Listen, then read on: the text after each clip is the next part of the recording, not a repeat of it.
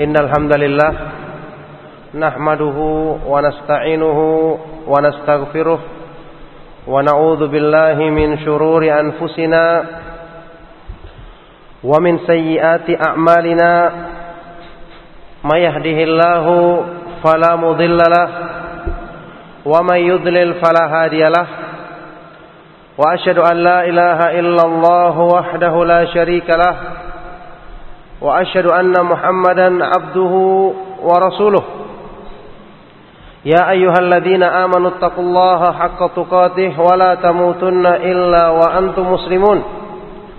يا أيها الناس اتقوا ربكم الذي خلقكم من نفس واحدة وخلق منها زوجها وبث منهما رجالا كثيرا ونساء واتقوا الله الذي تساءلون به والأرحام. إن الله كان عليكم ركيبا. يا أيها الذين آمنوا اتقوا الله وقولوا قولا سديدا يصلح لكم أعمالكم ويغفر لكم ذنوبكم ومن يطع الله ورسوله فقد فاز فوزا عظيما. أما بعد فإن أصدق الحديث كتاب الله وخير الهدي هدي محمد صلى الله عليه وآله وسلم. وشر الأمور محدثاتها وكل محدثة بدعة وكل بدعة ضلالة وكل ضلالة في النار وبعد الحمد لله معاشر الإخوة والأخوات في الدين أعزكم الله kita kembali memuji Allah Subhanahu wa taala dan bersyukur atas semua limpahan nikmat dan karunia-Nya.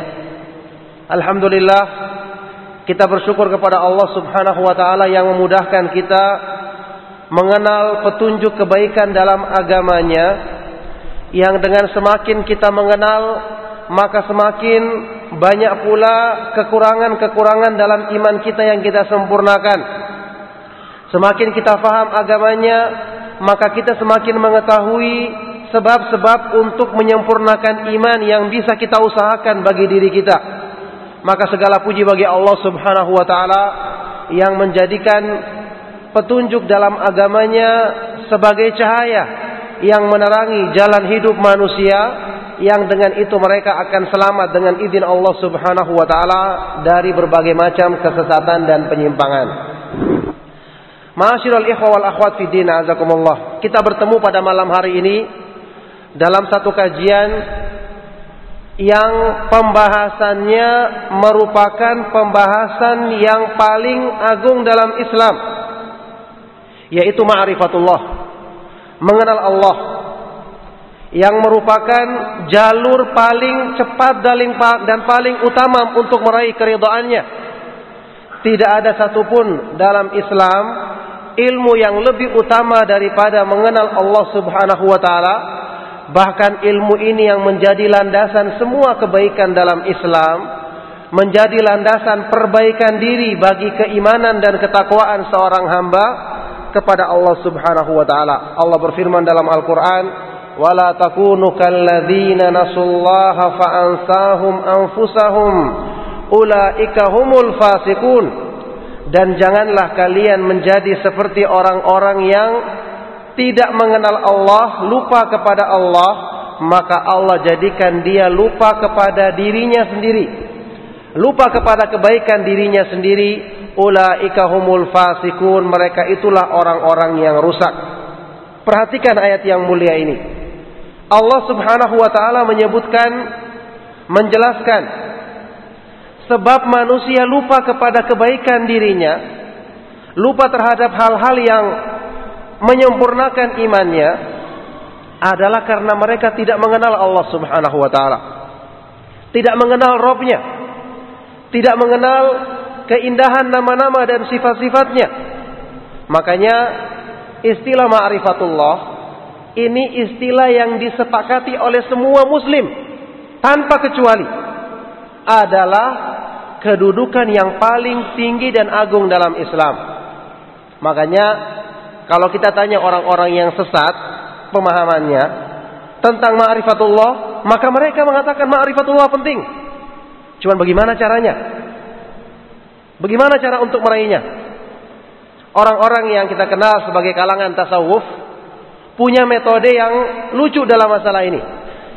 Ma'rifatullah menurut mereka adalah mengenal Allah melalui mimpi-mimpi, khayalan-khayalan, melalui apa yang mereka sebut sebagai muka syafah tersingkapnya tabir, yang itu mereka dapatkan dari hasil perenungan katanya, padahal itu adalah bisikan-bisikan jiwa yang bersumber dari hawa nafsu, yang bersumber dari bisikan syaitan, yang dengan inilah mereka dipalingkan dari agama Allah Subhanahu wa taala karena tidak mengenal Allah dengan cara yang benar, yaitu cara yang Allah turunkan dalam Al-Qur'an dan hadis-hadis yang sahih dari Nabi sallallahu alaihi wasallam.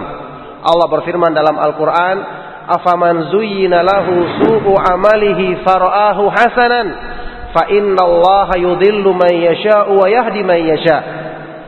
Apakah orang-orang yang dihiasi keburukan amal perbuatan mereka dan kemudian dia memandangnya sebagai kebaikan, maka sungguh Allah Subhanahu wa taala menyesatkan siapa yang dikehendakinya dan memberi hidayah kepada siapa yang dikehendakinya. Makanya ma'asyiral ikhwa fiddin azakumullah, istilah yang syar'i tidak boleh kita ingkari. Nanti kalau kita dengar istilah ma'rifatullah, terbayang sama kita, oh ini belajar berarti pelajaran tentang tasawuf berarti. Tidak sama sekali. Ma'rifatullah yang mereka maksudkan sangat jauh dari keterangan yang disebutkan oleh para ulama ahlu sunnah wal jamaah. Dan ma'rifatullah ini harus kita pelajari kalau kita ingin sempurna iman kita. Tidak akan mungkin semua kedudukan-kedudukan yang mulia dalam agama tidak mungkin dicapai oleh seorang hamba kalau tidak melalui jalur ini. Kalau tidak melalui jalur ini. Sebut semua kedudukan apa saja dalam Islam. Baik itu mencintai Allah, merasakan pengawasannya, bersandar dan selalu bertawakal kepadanya. Semua sumber untuk menyempurnakannya adalah ma'rifatullah. Mengenal kesempurnaan sifat-sifat Allah, mengenal kemahaindahan nama-namanya. Makanya Imam Ibnu Qayyim rahimahullah taala pernah mengatakan akmalun nasi ubudiyatan al-muta'abbidu lillahi bijami'il asma'i was sifatil lati yattali'u 'alaiha al-bashar. Orang yang paling sempurna penghambaan dirinya kepada Allah, yang paling sempurna dalam mewujudkan ibadah kepada Allah adalah orang yang beribadah kepadanya dengan memahami kandungan nama-nama dan sifat-sifat Allah yang mampu dijangkau oleh pengetahuan manusia. Makanya ma'asyiral ikhwa fiddin azakumullah, ibadah itu bukan cuma sekedar melakukan gerakan-gerakan salat, puasa dan yang lainnya. Kalau dalam hati kita tidak ada rasa takut, rasa cinta, maka berarti ibadah tersebut kecil nilainya di hadapan Allah Subhanahu wa taala. Kalau dalam hati kita tidak ada perasaan malu, tidak ada perasaan takut terhadap zat yang sedang kita ibadahi, Berarti ini jelas menunjukkan kurangnya dalam keimanan kita. Makanya di sini kenapa amalan hati itu menempati kedudukan yang lebih tinggi dan sangat mulia dalam Islam dibandingkan dengan amalan anggota badan. Karena ini yang menentukan kualitas daripada ibadah kepada Allah Subhanahu wa taala. Orang yang ibadahnya dilandasi dengan rasa cinta kepada Allah, pengharapan yang tinggi kepada Allah, rasa takut kepadanya beda dengan orang yang beribadah tapi dalam keadaan dalam hatinya tidak ada perasaan apa-apa. Tidak ada rasa takut, tidak ada merasakan pengawasannya, tidak ada rasa cinta. Ini jelas bukan ibadah yang dikehendaki dari orang-orang yang sempurna imannya.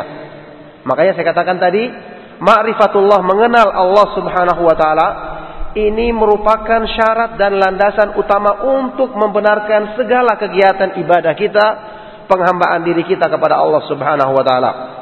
Oleh karena itu perlu kita mengenal dan kita murojaah kembali.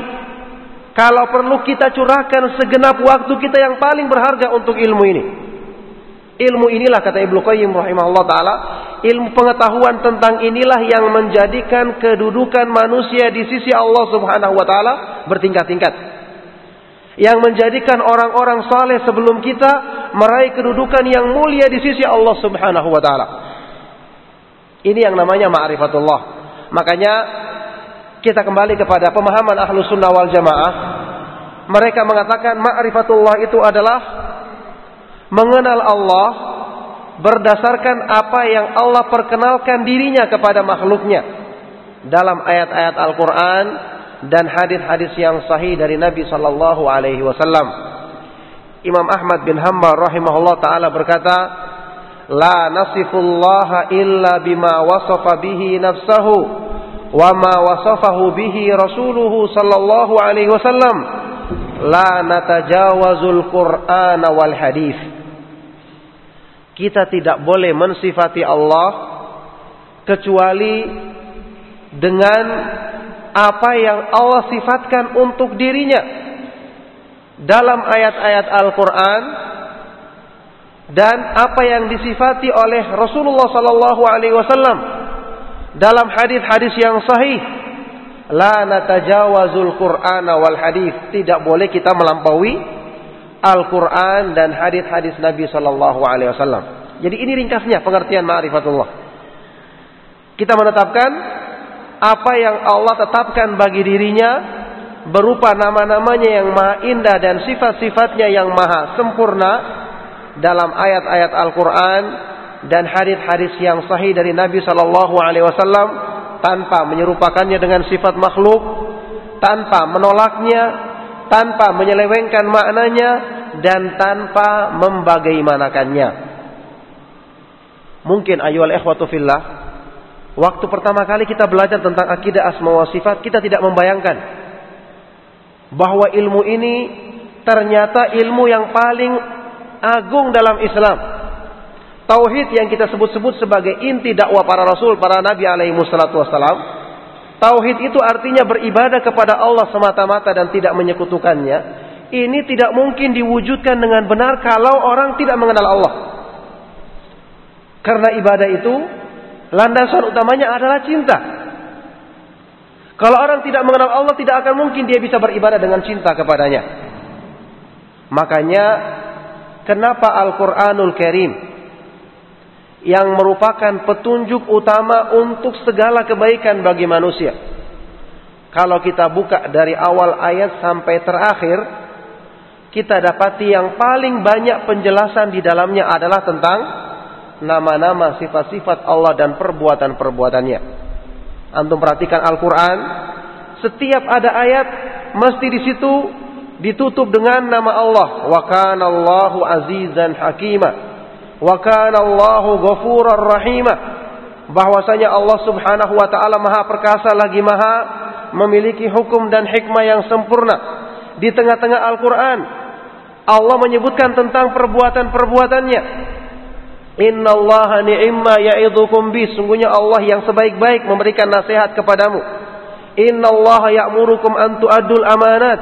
Sungguhnya Allah memerintahkan kepadamu untuk menunaikan amanat. Jadi ayat Al-Quran dari awal sampai akhir itu banyak menjelaskan tentang nama-nama sifat-sifatnya dan perbuatan-perbuatannya.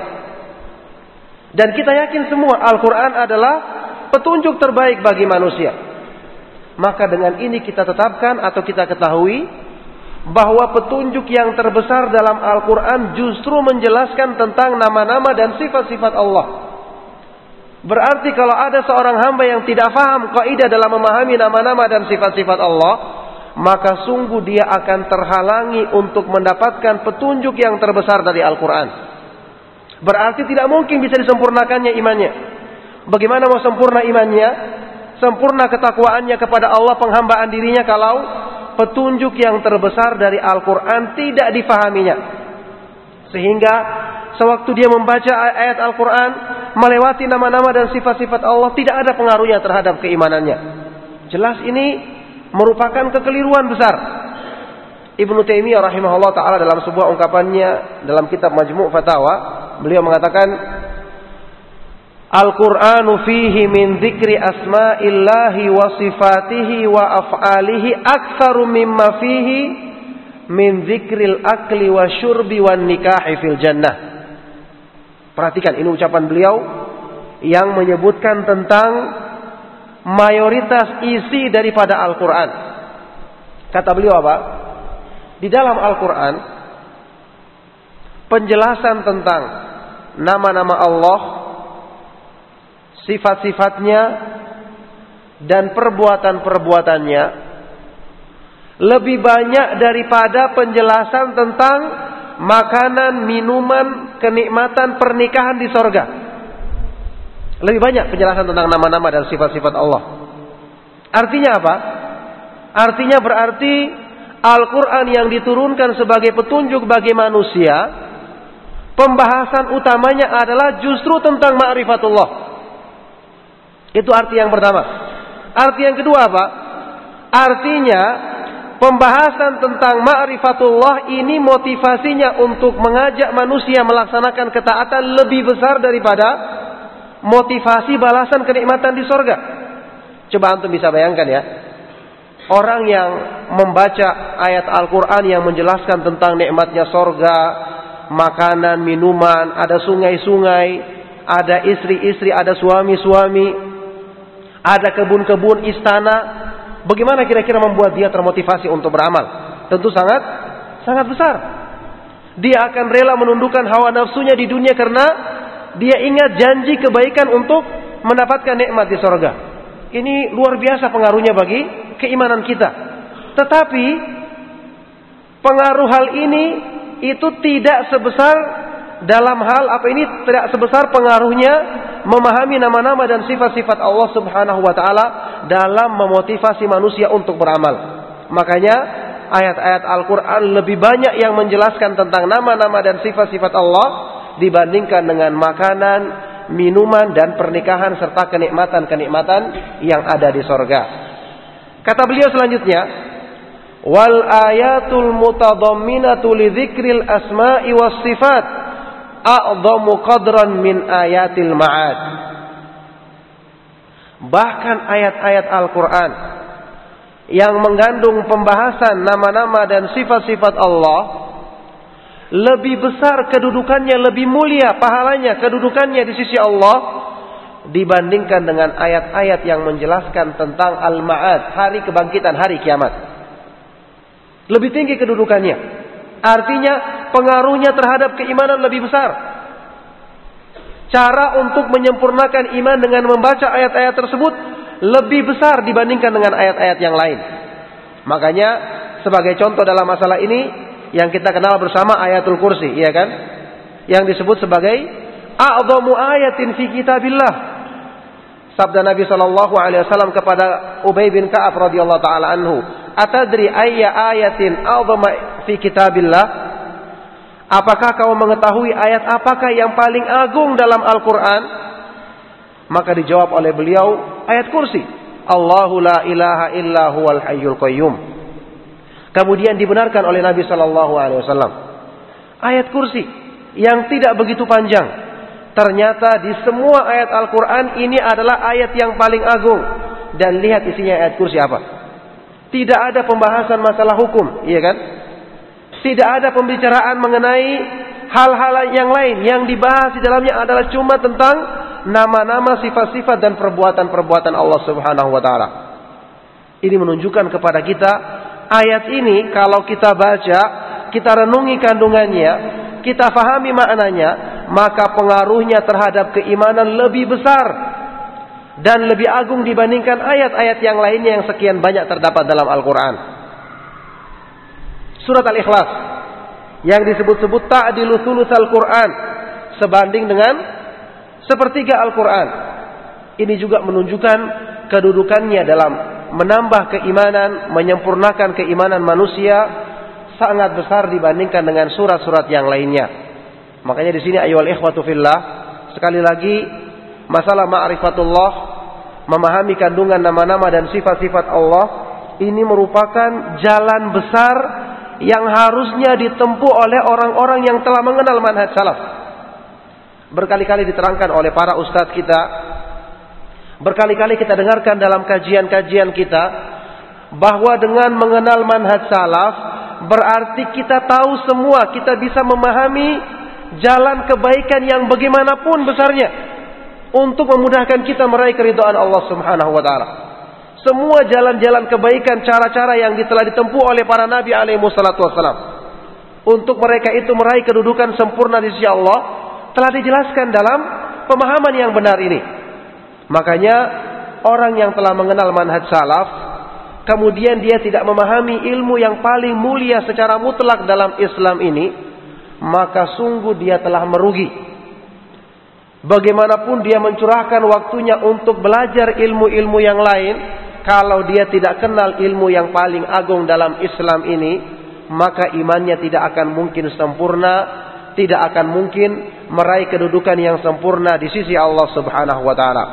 Imam Ibnu Qayyim rahimahullah taala dalam ungkapan yang lain pernah mengatakan Beliau mengatakan asairu ilallah min tariqil asma'i was sifati sya'nuhu ajabun wa fathuhu ajab. Berjalan menuju Allah, berjalan menuju keridhaan Allah melalui jalur memahami nama-nama dan sifat-sifatnya. Sya'nuhu ajabun. Keadaannya sangat mengagumkan. Wa fathuhu dan pembukaan pintu-pintu hidayah melalui jalur ini adalah ajabun luar biasa.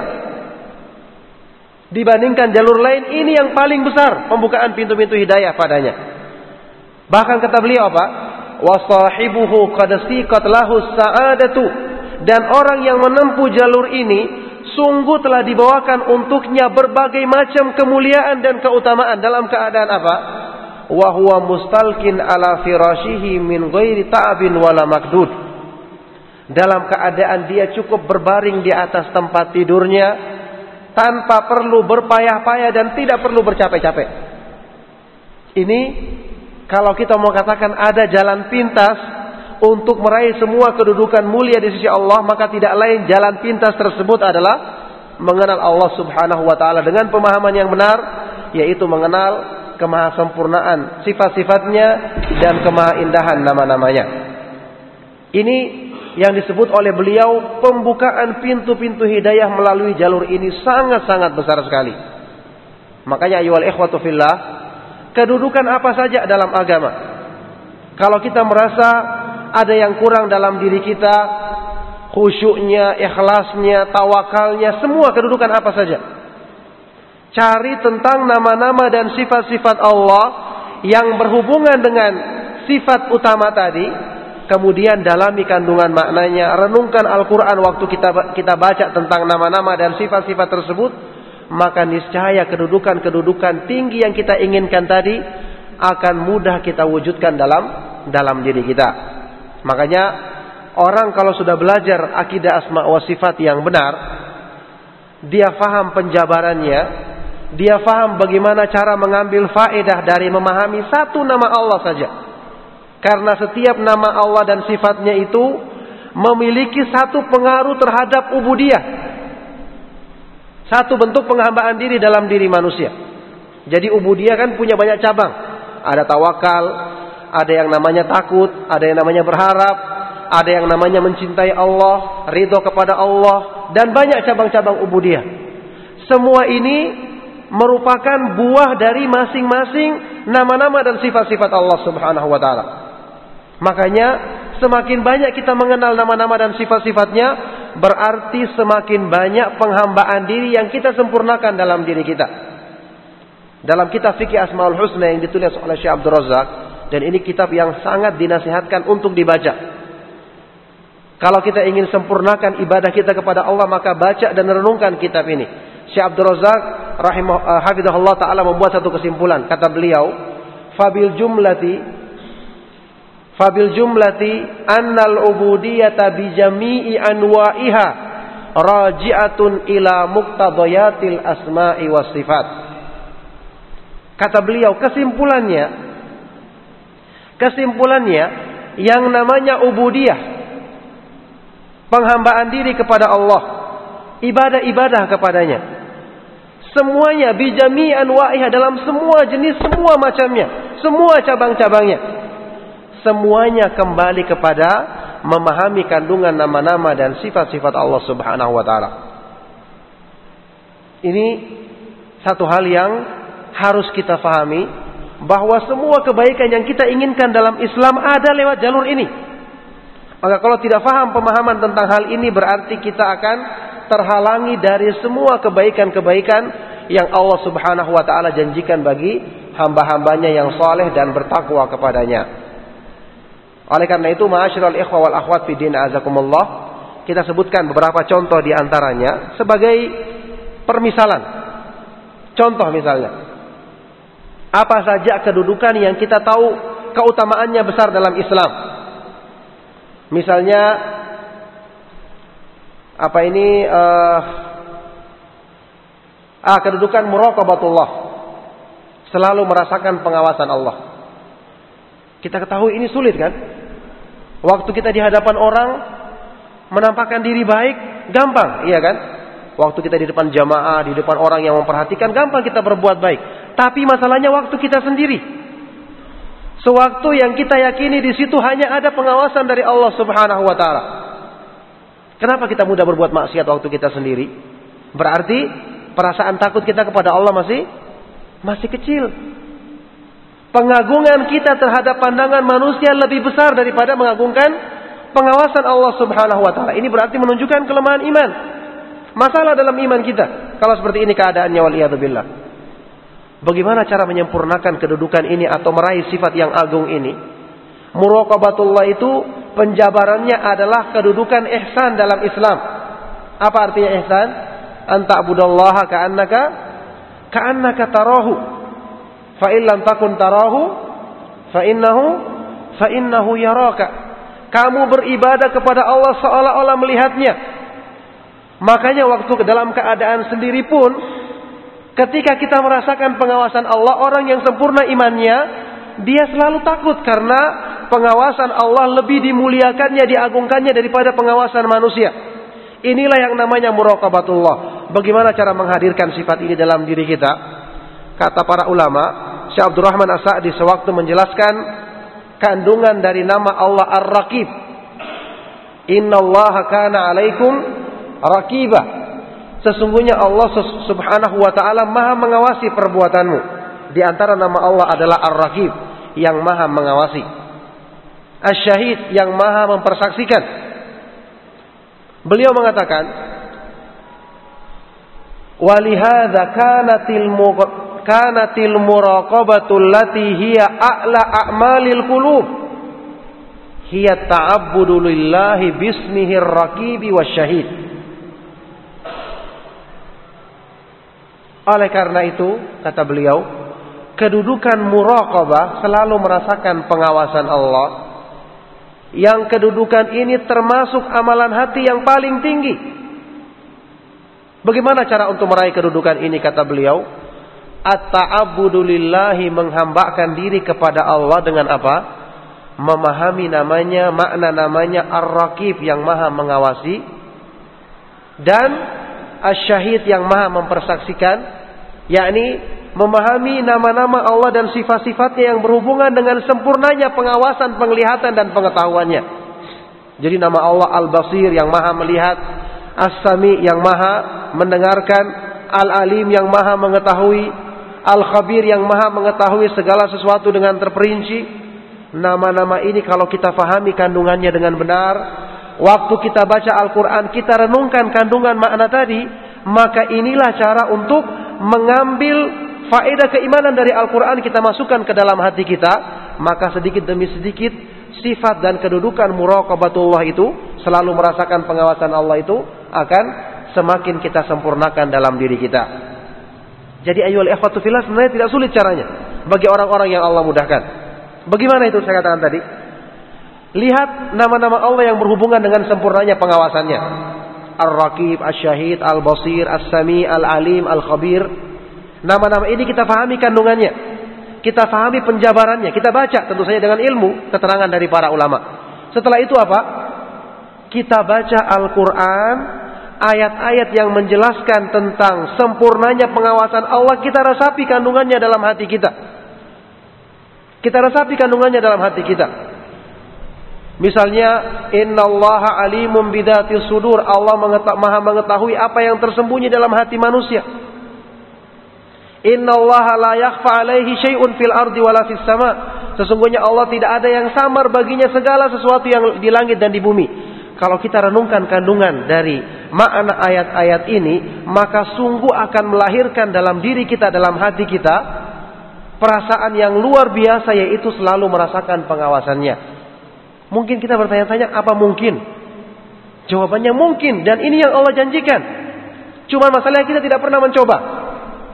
Kita tidak pernah mencoba mentadaburi Al-Qur'an yang merupakan sumber kebaikan bagi kita, ini jarang kita lakukan. Karena selama ini kita membaca Al-Quran sekedar membaca sambil lewat atau targetnya sekedar selesai tanpa ada yang berusaha untuk kita tinggalkan atau kita renungkan dalam dalam diri kita. Makanya saya katakan tadi sifat yang mulia tadi kita akan dapatkan kalau kita fahami kemudian kita baca bukti-bukti sempurnanya pengawasan dan penglihatan Allah dalam ayat-ayat Al-Quran inilah cara yang paling utama dalam merenungkan Al-Quran. Inilah cara yang paling utama dalam mentadaburi makna Al-Quran untuk menyempurnakan kedudukan atau sifat-sifat yang mulia dalam diri seorang hamba, di antaranya sifat sifat muraqabatullah tadi. Maka coba praktekan, fahami, kemudian coba baca Al-Quran dengan perenungan seperti yang saya jelaskan tadi, maka kita akan dapatkan hasil yang sangat luar biasa dalam membentuk kedudukan yang mulia tersebut dalam dalam diri kita. Contoh yang lain. Kedudukan yang disebutkan dalam hadis yang sahih dari Nabi sallallahu alaihi wasallam. Riwayat Imam Muslim.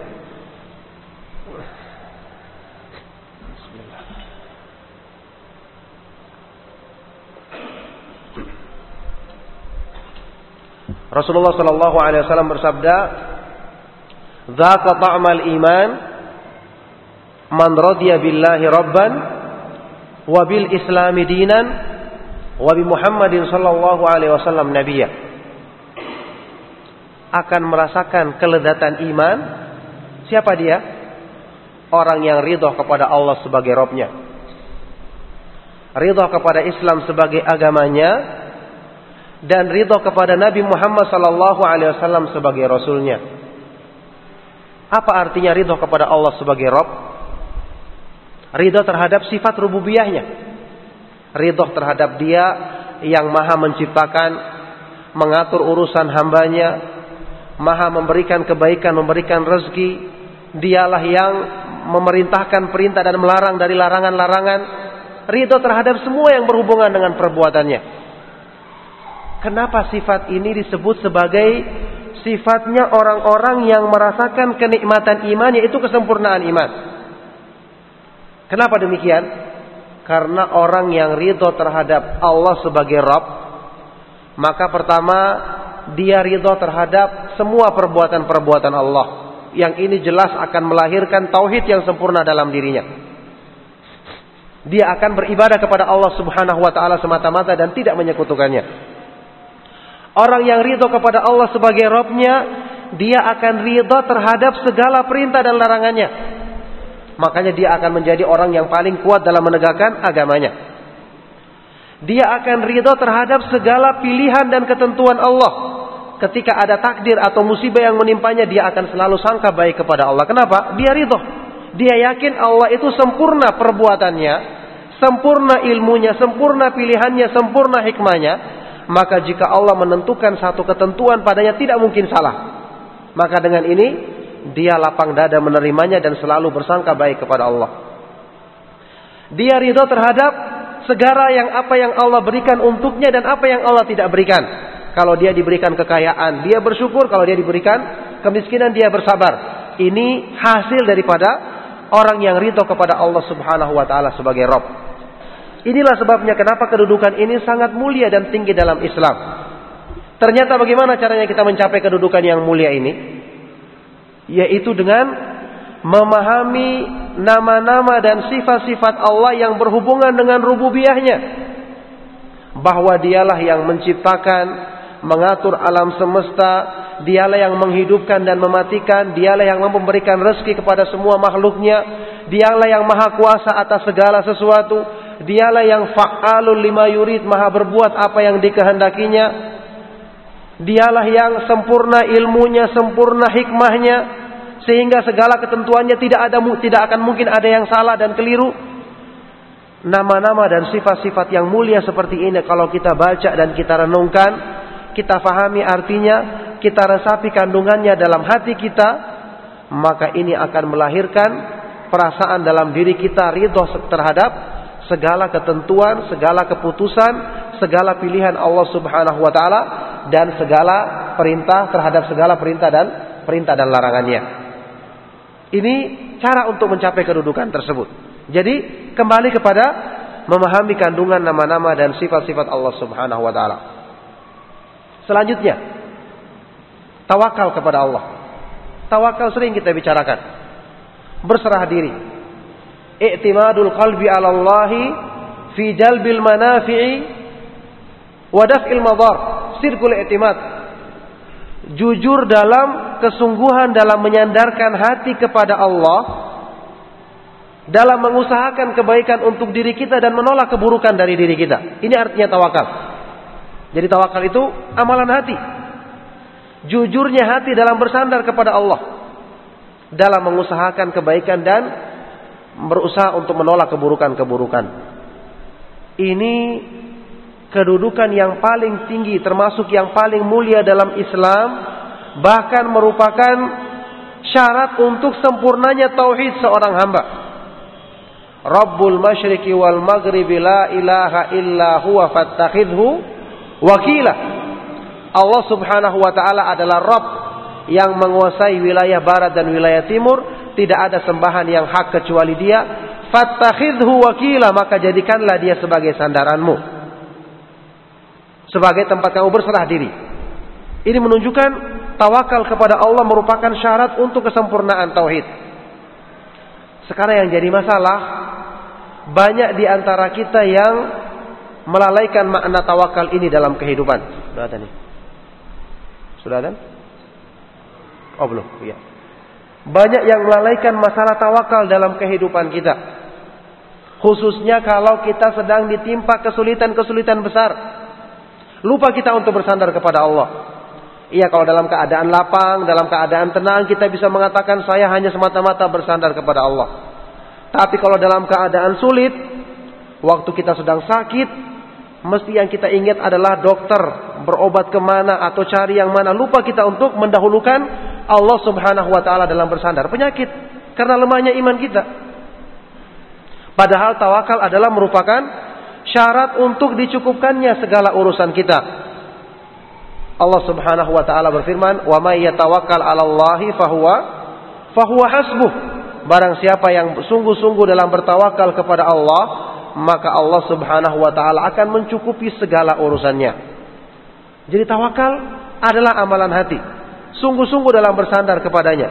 Dan ini terbukti pada saat-saat kita tergantung yang sangat besar kepada makhluk. Pada saat-saat kita butuhkan pertolongan, akan terlihat tawakal kita yang sesungguhnya. Nah, kedudukan yang mulia ini ternyata diterangkan oleh para ulama juga hanya dicapai dengan memahami kandungan dari nama-nama dan sifat-sifat Allah yang berhubungan dengan sempurnanya kecukupan darinya. Misalnya apa? Nama Allah Subhanahu wa taala Al-Hasib yang Maha mencukupi. Nama Allah Subhanahu wa taala yang menunjukkan sempurnanya kekuasaannya, keperkasaannya dan kekuatannya yaitu nama Allah Ar-Rabb yang maha mengatur dan menguasai segala sesuatu. Al-Qadir yang maha kuasa atas segala sesuatu. Al-Qawi yang maha kuat. Al-Aziz yang maha perkasa. Al-Matin yang maha kokoh. Orang yang memahami nama-nama Allah yang menunjukkan sempurnanya kekuasaan Allah ini menjadikan dia tidak mungkin bersandar kepada makhluk. Tidak mungkin bersandar kepada makhluk. Ketika dia meminta kepada makhluk, dia melihat makhluk ini juga butuh untuk meminta kepada Allah. Kenapa saya harus bersandar kepada kepada dia? Bukan dia yang menentukan. Mungkin antum pernah dengar cerita yang disampaikan oleh Syekh Abdul Razak yang terjadi di, di, di Saudi ketika ada orang miskin yang datang untuk apa ini uh, meminta bantuan atas urusannya, dia dililit utang atau satu keperluan harta, dia datang kepada seorang syekh. Maka syekh ini mengatakan uh, menyuruh dia untuk banyak berdoa kepada Allah Subhanahu wa taala. Kalau meminta bantuan kamu datanglah kepada orang kaya si fulan yang dia ini insya Allah orang yang suka membantu.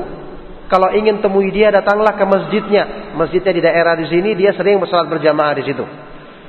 Singkat cerita orang tersebut datang ke masjid tersebut. Sampai di sana dia menunggu orang kaya tadi.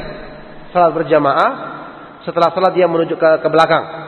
Duduk di belakang menunggu-nunggu. Ternyata orang yang disebut tadi ini dia sholatnya setelah sholat dia membaca zikir. Kemudian dia salat sunnah di masjid. Sholatnya panjang. Ditunggu lama. Setelah selesai sholat dia berdoa kepada Allah subhanahu wa ta'ala. Berdoa. Maka ketika dia mengamati orang kaya tadi. Yang ingin dia ajukan apa ini permohonan bantuan kepadanya. Dia merenungkan. Orang kaya ini yang saya minta bantuan kepadanya. Demikian lama dia berdoa kepada Allah. Ternyata dia sendiri butuh kepada kepada Allah Subhanahu wa taala. Maka apa yang menghalangi aku untuk langsung meminta meminta kepadanya. Ketika itulah dia sadar akhirnya dia pulang dan kembali kepada Syekh tadi mengatakan bahwa saat ini dia sudah tahu cara untuk menyelesaikan masalahnya yaitu bersandar kepada Allah Subhanahu wa taala. Jadi ini kita dapatkan dengan apa? Merenungi sempurnanya kemahaperkasaan dan kemahamampuan Allah Subhanahu wa taala untuk mencukupi segala kebutuhan hamba-hambanya. Makanya dengan memahami nama-nama dan sifat-sifat Allah yang berhubungan dengan hal ini ini akan memudahkan kita untuk menyempurnakan tawakal tawakal dalam diri kita. Dan semua ayol ikhwatu fillah, semua sifat-sifat yang lain. Kalau kita amati dengan seksama, ini hanya akan kita sempurnakan dalam diri kita kalau kita memahami nama-nama dan sifat-sifat Allah yang berhubungan dengan sifat-sifat atau kedudukan-kedudukan yang mulia dalam dalam agama. Contoh yang lain. Mencintai Allah subhanahu wa ta'ala melebihi dari segala sesuatu yang ada di dunia ini. Nah ini juga tentu kita inginkan memilikinya. Tapi kenyataannya sulit karena ini amalan hati. Bukan cuma ucapan lisan. Tanda utama kesempurnaan iman seseorang. Salasun man kunna fihi wajada bihinna halawatal iman ay yakuna Allah wa rasuluhu ahabba ilaihi mimma siwahuma. Ada tiga perkara barang siapa yang memilikinya maka dia akan mendapatkan apa? Merasakan kemanisan iman. Yang pertama menjadikan Allah dan Rasulnya lebih dicintainya daripada segala sesuatu yang selainnya. Nah ini juga sifat yang utama yang kita inginkan. Cuman masalahnya sulit untuk kita bisa memaksa diri kita menjadikan Allah dan Rasulnya lebih kita cintai daripada yang selain keduanya. Mahabbatullah, cinta kepada Allah Subhanahu wa taala. Para ulama menjelaskan kepada kita kalau kita lihat manusia mencintai orang lain atau mencintai sesuatu, lihat apa yang menjadi faktor pendorongnya. Apa itu yang menjadi faktor pendorongnya? Manusia mencintai sesuatu yang ada di dunia ini. Tidak lebih dari dua hal. Yaitu apa? Apa? Pertama, karena kebaikan dari orang tersebut yang dicintainya. Kenapa orang mencintai orang tuanya? Seseorang mencintai bapak dan ibunya. Kenapa? Dia merasa bapak dan ibunya berjasa. Iya kan? Berjasa melahirkannya, mengasuhnya, mendidiknya, memberi nafkah dan seterusnya. Makanya dia sangat cinta kepada orang tua dan ini adalah cinta yang terpuji. Tetapi kalau dia renungkan dengan seksama, kebaikan-kebaikan dari Allah Subhanahu wa taala. Kebaikan dari semua segi. Mulai dari menciptakannya, memberikan rezeki, memudahkan dia melangsungkan hal-hal yang menyangkut kemaslahatan dalam hidupnya, memberi makan, memberi minum. Lebih-lebih lagi orang-orang yang beriman dimudahkan untuk mendapatkan taufik. Lebih-lebih lagi orang yang mengenal jalan sunnah dimudahkan untuk mengenal jalan yang hak ini. Kalau dia bandingkan dengan orang lain yang tidak mengenal jalan sunnah. Dia akan merenungkan kebaikan-kebaikan dari Allah subhanahu wa ta'ala demikian luar biasa. Orang yang berbuat dosa diberikan pengampunan kepadanya. Makanya Allah subhanahu wa ta'ala yang memiliki nama-nama yang maha indah dalam hal yang berhubungan dengan pengampunan dosa. Ada At-Tawwab, maha penerima tobat. Al-Ghafur, maha pengampun. Al-Afu, maha pemberi maaf.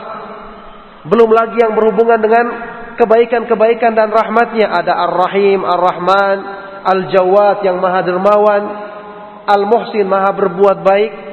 Kalau kita renungkan semua nama-nama ini, kita akan dapati semua kebaikan-kebaikan yang ada pada diri manusia yang dengan sebab itu kita mencintai orang yang kita cintai, maka itu secara sempurna ada pada zat Allah Subhanahu wa taala Bahkan semua kebaikan yang ada pada manusia sampai kepada kita adalah dengan dengan kemudahan dari Allah Subhanahu wa taala. Sudah tadi. Ya, ya, fadhil. Ya, silakan ada dulu ya. Ya teruskan setelah salat Isya insyaallah. Alhamdulillah. Alhamdulillahirabbil alamin wassalatu wassalamu ala nabiyyina Muhammadin wa ala alihi wa ashabihi wa man tabi'ahum bi ihsan yaumiddin amma ba'du. Ma'asyiral ikhwa wal akhwat fid din azakumullah.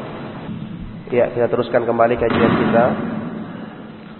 Uh, tadi kita telah bahas kedudukan mahabbatullah mencintai Allah Subhanahu wa taala lebih dari segala sesuatu yang kita cintai di dunia ini. Ternyata juga kita akan dimudahkan oleh Allah Subhanahu wa taala untuk meraihnya. Kalau kita memahami kandungan dari nama-nama dan sifat-sifat Allah yang berhubungan dengan luasnya kebaikannya, sempurnanya anugerahnya dan sempurnanya rahmatnya kepada kepada hamba-hambanya apalagi orang-orang yang beriman yang ditunjukkan jalan Islam dan sunnah yang sungguh telah sempurna kebaikan-kebaikan yang Allah Subhanahu wa taala limpahkan kepada hambanya pada pada diri mereka. Makanya Rasulullah Shallallahu Alaihi Wasallam bersabda dalam hadis sahih riwayat Imam Muslim, "Lallahu arhamu bi ibadihi min hadihi biwaladiha." Sungguh Allah Subhanahu wa taala lebih penyayang terhadap hamba-hambanya daripada sayangnya seorang ibu terhadap anak-anak bayinya. Oleh karena itu, nama-nama yang seperti ini kalau kita renungkan, kita fahami, maka mesti akan menggerakkan hati kita untuk mencintai Allah Subhanahu wa taala melebihi daripada segala sesuatu yang kita cintai, kita cintai di dunia ini. Kemudian ma'asyiral ikhwa din azakumullah. Cinta kepada Allah juga timbul karena kita menganggap indah sesuatu yang kita cintai. Makanya orang suka lihat pemandangan indah. Naik ke puncak gunung, ke pinggir pantai. Karena dianggap itu adalah keindahan. Makanya orang-orang yang suka sama handphone yang keluaran terbaru dengan fasilitasnya dikejarnya hal-hal tersebut karena dianggapnya itu adalah keindahan. Ini keindahan yang ada pada makhluk bisa menarik manusia untuk mencintai sesuatu.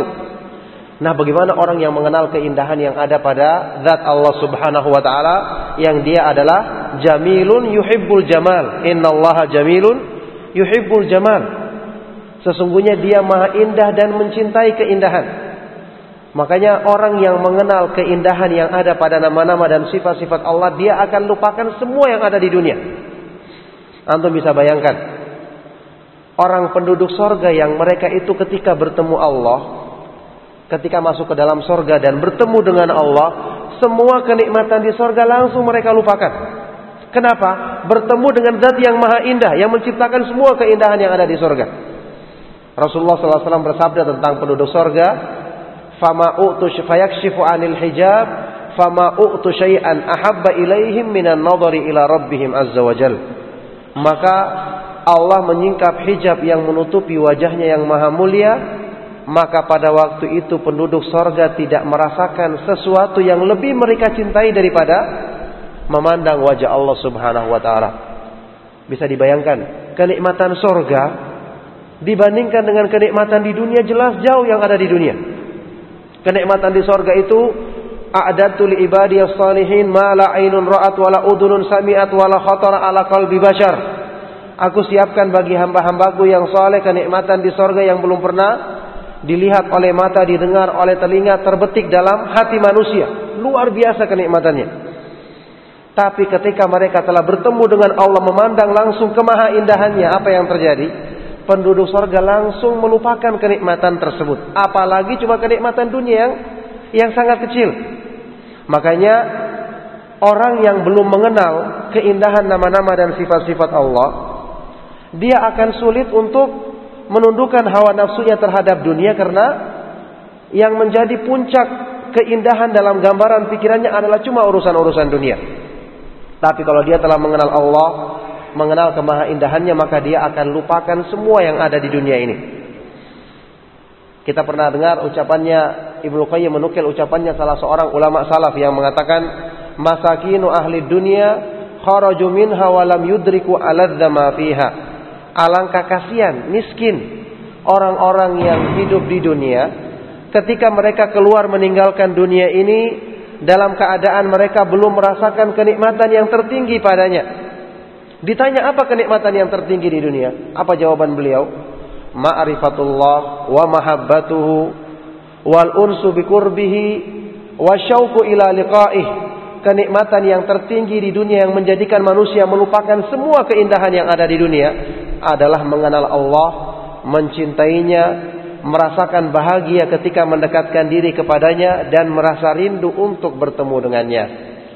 Ini semua ayol ikhwatu fillah keindahan yang sempurna ini kita akan kenal dengan kita memahami keindahan nama-nama Allah dan sifat-sifatnya, dengan kita membaca ayat-ayat Al-Quran dan hadis-hadis yang sahih dari Nabi SAW yang menjelaskan tentang nama-nama dan sifat-sifat Allah serta segi-segi yang menunjukkan sempurnanya keindahan yang ada pada nama-nama dan sifat-sifatnya.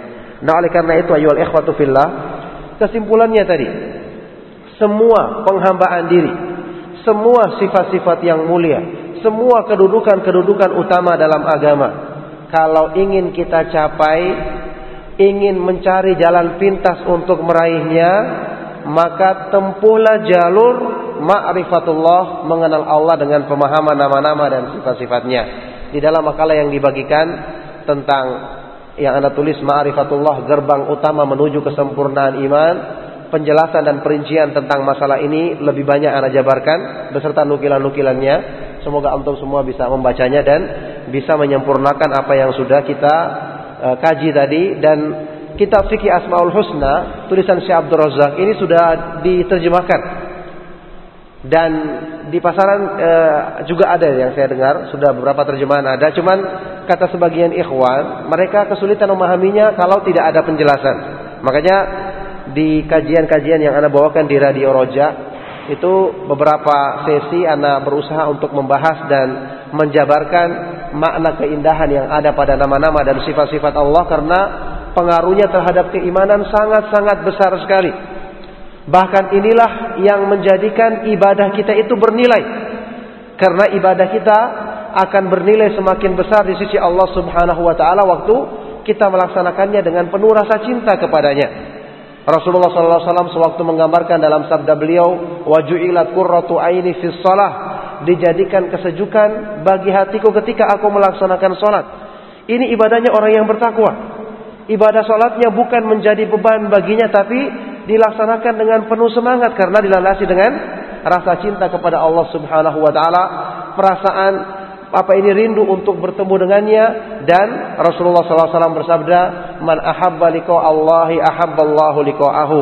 Barang siapa yang mengharapkan perjumpaan dengan Allah mencintai perjumpaan dengan Allah maka Allah Subhanahu wa taala mencintai perjumpaan perjumpaan dengan dirinya oleh karena itu ya ikhwatu fillah ma'rifatullah ini adalah puncak kenikmatan tertinggi di dunia sebagaimana bertemu Allah Subhanahu wa taala di akhirat nanti adalah puncak kenikmatannya penduduk sorga. Ibnu Mas'ud radhiyallahu taala anhu mengatakan, "La rahata lil mu'minin duna liqa'i rabbih." Tidak ada kesenangan yang sesungguhnya bagi orang yang beriman sampai dia bertemu bertemu Allah Subhanahu wa taala. Oleh karena itu, jangan sampai kita mengharamkan atau menghalangi diri kita dari kebaikan besar ini. Ketahuilah ilmu agama yang kita pelajari akan semakin bermanfaat dan akan semakin memberikan kebaikan kepada kita kalau landasan ilmu yang paling penting ini yaitu mengenal Allah dengan kesempurnaan nama-namanya dan sifat-sifatnya telah kita pahami dengan baik. Sebaliknya semua tidak akan ada manfaatnya, tidak akan ada artinya kalau ilmu yang menjadi landasan Islam ini belum belum kita pahami dengan sebaik-baiknya. Oleh karena itu, semoga kajian yang kita adakan pada malam hari ini bermanfaat untuk kita semua dalam upaya untuk memperbaiki keyakinan kita untuk memudahkan kita meraih kedudukan-kedudukan yang mulia di sisi Allah Subhanahu wa taala dengan memahami ilmu yang agung yang paling mulia dalam Islam secara mutlak yaitu mengenal kesempurnaan kemahaindahan nama-nama Allah dan kesempurnaan kesempurnaan sifat-sifatnya. Demikianlah ma'asyiral ikhwa wal akhwat fi din azakumullah kajian kita pada malam hari ini. Semoga bermanfaat dan memberikan kebaikan untuk kita dan menjadi bekal bagi kita untuk semakin mensyukuri nikmat Allah Subhanahu wa taala dan semakin uh, berusaha memaksimalkan manfaat ilmu yang sudah kita kaji apalagi dalam hal-hal yang berhubungan dengan ilmu yang memudahkan kita untuk meraih kedudukan yang sempurna di sisi Allah Subhanahu wa taala. Demikian ana cukupkan kajiannya afwan atas segala kekurangan. Sallallahu wasallam mubarak ala nabiyina Muhammadin wa ala alihi wa ashabihi wa man tabi'ahum bi ihsan ila yaumiddin wa akhiru da'wana anil hamdulillahi rabbil alamin. Ya, ada yang ingin bertanya silakan. Ya,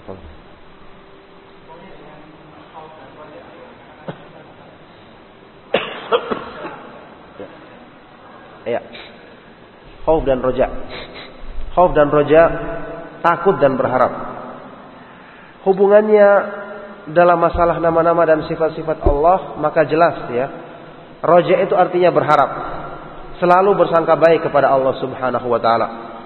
Kalau kita mengetahui semua yang diharapkan oleh manusia itu sempurna ada pada Allah, rahmatnya yang sempurna, kebaikan-kebaikannya, mengharapkan rezeki, pertolongan untuk kebaikan juga ada di tangannya, kemampuan untuk mencegah dari keburukan cuma dia yang mampu melakukannya. Maka kalau kita merenungkan ini, kita baca ayat Al-Quran yang merupakan yang yang menunjukkan bukti-bukti sempurnanya Allah dalam zat yang pantas untuk diharapkan satu-satunya, itu akan menjadikan kita bergantung kepadanya semata-mata dan akan berputus asa dari mengharapkan makhluk. Karena apa yang kita harapkan pada makhluk? Mereka penuh dengan kekurangan. Allah berfirman dalam Al-Quran, antumul fuqara'u ilallahi wallahu huwal ghaniyul hamid. Wahai manusia sekalian, kalian semua fakir, semua miskin dan butuh kepada rahmat Allah dan Allah Subhanahu wa taala dialah yang maha kaya lagi lagi maha terpuji. Jadi rojak kepada Allah itu disempurnakan dengan semakin memahami sempurnanya Allah dalam segala sesuatu yang diharapkan cuma dia yang bisa memenuhi hal tersebut dan makhluk tidak mampu untuk memenuhinya. Kemudian takut.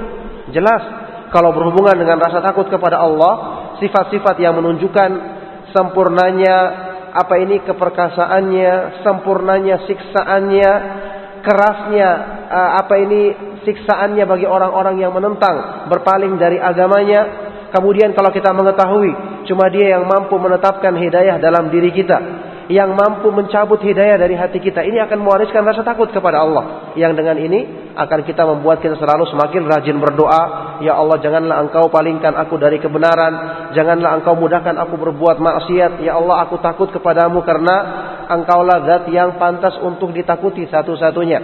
Makanya termasuk doa yang diucapkan oleh Nabi SAW dan ini adalah doa orang yang benar-benar mengenal Robnya. Waktu beliau mengatakan dalam doa yang dibaca dalam salat salat malam. Allahumma inni a'udzu biridhaka min sakhatika wa bi mu'afatika min 'uqubatika wa bika minka. Ya Allah, sungguh aku berlindung kepadamu dengan keridhaanmu dari kemurkaanmu. Berlindung kepada Allah apa? Dengan keridhaannya dari kemurkaannya. Aku berlindung kepadamu dengan pemaafanmu dari siksaanmu dan aku berlindung kepadamu darimu ya Allah. Orang yang mengenal Allah, ketika dia takut, dia tahu tidak ada tempat lari kecuali kembali kepada kepada Allah Subhanahu wa taala. Tapi orang yang tidak mengenal Allah, maka dia akan lari dari satu makhluk yang lemah ke makhluk lemah yang lainnya dan dia tidak akan pernah mendapatkan kecukupan. Tapi orang yang mengenal Allah dia tahu kesempurnaannya dalam mampu untuk memberikan keburukan yang sebesar-besarnya kepada hambanya dan dia tahu caranya untuk melindungi diri dari keburukan tersebut adalah dengan bersandar juga bersandar kepada Allah Subhanahu wa taala. Makanya terlalu banyak faedah yang akan kita sebutkan kalau kita menyebutkan tentang apa ini faedah mengenal kesempurnaan nama-nama Allah dan dan sifat-sifatnya. Nah, ada pertanyaan terkait masalah takdir yang menimpa pada perkara yang menyakitkan kita terhadap urusan dunia. Kita mencoba ridho sebagai kafa dan mengharap pahalanya. Namun kalau menimpa iman kita seperti futur keras seperti ria, ujub, bagaimana kita bersikap? Ya. ujub, ria, futur dan seterusnya ini adalah penyakit hati yang tentu menunjukkan lemahnya seseorang yang dikena penyakit tersebut. Makanya orang yang mengetahui imannya lemah, dia harus selalu mempersiapkan dirinya sebab-sebab yang menjaga kelemahan imannya agar tidak binasa sama sekali. Contohnya apa? Orang yang tahu kelemahan dirinya, yang pertama kali dipikirkannya adalah bersandar kepada yang maha kuat. Kalau dia bersandar kepada makhluk, aduh kalau saya iman saya lemah, saya ingin dinasihati. Taib, siapa tahu yang kita harapkan nasihatnya juga sedang turun imannya. Selesai, habis. Makanya kalau kita berharap sama makhluk kita akan kecewa. Tapi kalau kita berharap kepada zat yang maha kuat, yang dia maha dekat, kalau kita berdoa kepadanya, kalau kita sungguh-sungguh insya Allah dia akan kabulkan doa kita. Wa idza sa'alaka ibadi anni fa inni qaribun ujibu da'i idza da'an. Kalau hambaku bertanya kepadamu tentang aku maka katakanlah aku ini maha dekat. Qarib. Aku akan menjawab memenuhi seruannya orang-orang yang memohon kepadaku jika dia jika dia berdoa. Oleh karena itu kalau kita dekat kepada zat yang maha kuat, ketika kita merasakan lemah iman kita langsung kita berdoa, ya Allah kuatkanlah imanku, engkau adalah Al-Qawi yang maha yang maha kuat dan Allah Subhanahu wa taala maha kuasa atas segala sesuatu. Ini pertanyaan yang benar-benar hemat ya kertasnya, masya Allah. Ini.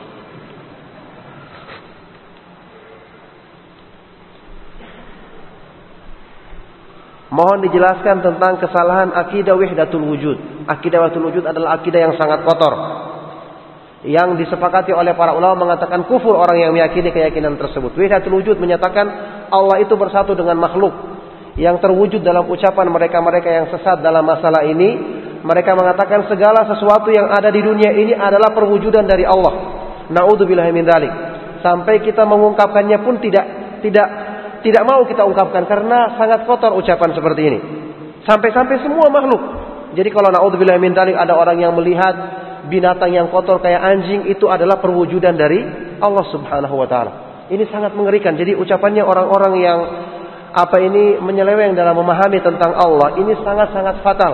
Sampai-sampai kata para ulama, nahnu nahki kalamal yahuda wan nasara wa la nastati'u an nahki kalama haula kita mampu untuk menukil, menceritakan ucapan-ucapannya, kesesatannya orang-orang Yahudi dan Nasrani. Tapi kita tidak mampu menceritakan tentang penyimpangan mereka-mereka ini karena sangat kotor dan tidak pantas. Ta'ala Allahu an dzalika uluwan uluwan kabira. Ma Allah Maha suci Allah Subhanahu wa taala dari semua keyakinan-keyakinan yang sangat yang sangat kotor tersebut. Antum perhatikan ya. Orang yang salah dalam masalah nama-nama dan sifat-sifat Allah ini lebih parah daripada orang-orang yang salah dalam masalah hukum. Masalah hukum Allah memang berhubungan dengan ketentuannya, perbuatannya. Tapi tidak langsung berhubungan dengan zatnya. Kemuliaannya dan keagungannya. Contohnya, kalau kita bicara tentang manusia, kita mencela orang, kita katakan orang ini rumahnya jelek. Kendaraannya tidak bagus. Mobilnya sudah tua, jelek lagi. Gitu kan? Dia akan tersinggung, iya kan? Tapi coba antum bicara tentang orangnya langsung. Wah dia itu orangnya kikir, dia itu orangnya pemarah, dia itu orangnya suka berbuat keburukan. Tentu dia lebih tersinggung. Tersinggung lagi karena ini menyangkut dirinya. Ini di kalangan manusia. Maka pelanggaran yang berhubungan dengan apa ini kemuliaan yang langsung berhubungan dengan zat Allah, nama-nama dan sifat-sifatnya ini lebih fatal akibatnya dibandingkan dengan pelanggaran yang berhubungan dengan hukum-hukumnya. Oleh karena itu salah dalam memahami asma wa sifat, nama-nama dan sifat-sifat Allah berarti kesalahan yang sangat fatal. Makanya disebutkan dalam Al-Quran uh, tentang penyimpangan dalam masalah ini, keburukannya sangat sangat besar sekali. Saya pernah membaca dan disebutkan di situ bahwa seluruh ilmu Islam adalah inti. Iya betul. Dalam Islam itu tidak ada apa yang disebut sebagai seseorang ada kulit-kulitnya, ada intinya. Subhanallah. Allah menurunkannya dalam agama Islam. Apakah berarti tidak penting? Kalau dikatakan kulit kan tidak penting. Ini adalah keyakinan yang keliru. Segala sesuatu yang Allah turunkan dalam Islam, disyariatkan dalam agamanya, maka itu adalah inti. Makanya Meskipun hukum Islam yang kelihatannya sepele kalau diingkari, kalau diejek itu bisa menjadikan kekufuran bagi orang yang mengingkarinya atau mengejeknya atau menghinakannya. Allah berfirman tentang keadaannya orang-orang kafir dalam Al-Qur'an, "Dzalika bi annahum karihu ma anzalallahu fa ahbata a'malahum." Yang demikian itu karena mereka benci terhadap apa yang Allah turunkan, maka Allah jadikan gugur dan binasa amal-amal perbuatan perbuatan mereka. Makanya membenci satu dari ketentuan Islam yang jelas-jelas ada dalilnya, maka ini hukumnya bisa menjadikan orang yang melakukannya kufur keluar dari Islam. Naudzubillahi, naudzubillahi min dzalik. Nah. Mungkin cukup ya, sudah uh, setengah delapan kurang. Semoga bermanfaat kajian kita kita akhiri. Sallallahu wasallam wa baraka ala nabiyina Muhammadin wa ala alihi wa ashabihi wa man tabi'ahum bi yaumiddin. Wa akhiru da'wana alhamdulillahi rabbil alamin. Subhanakallahumma wa bihamdika asyhadu an la ilaha illa anta astaghfiruka wa atubu ilaik.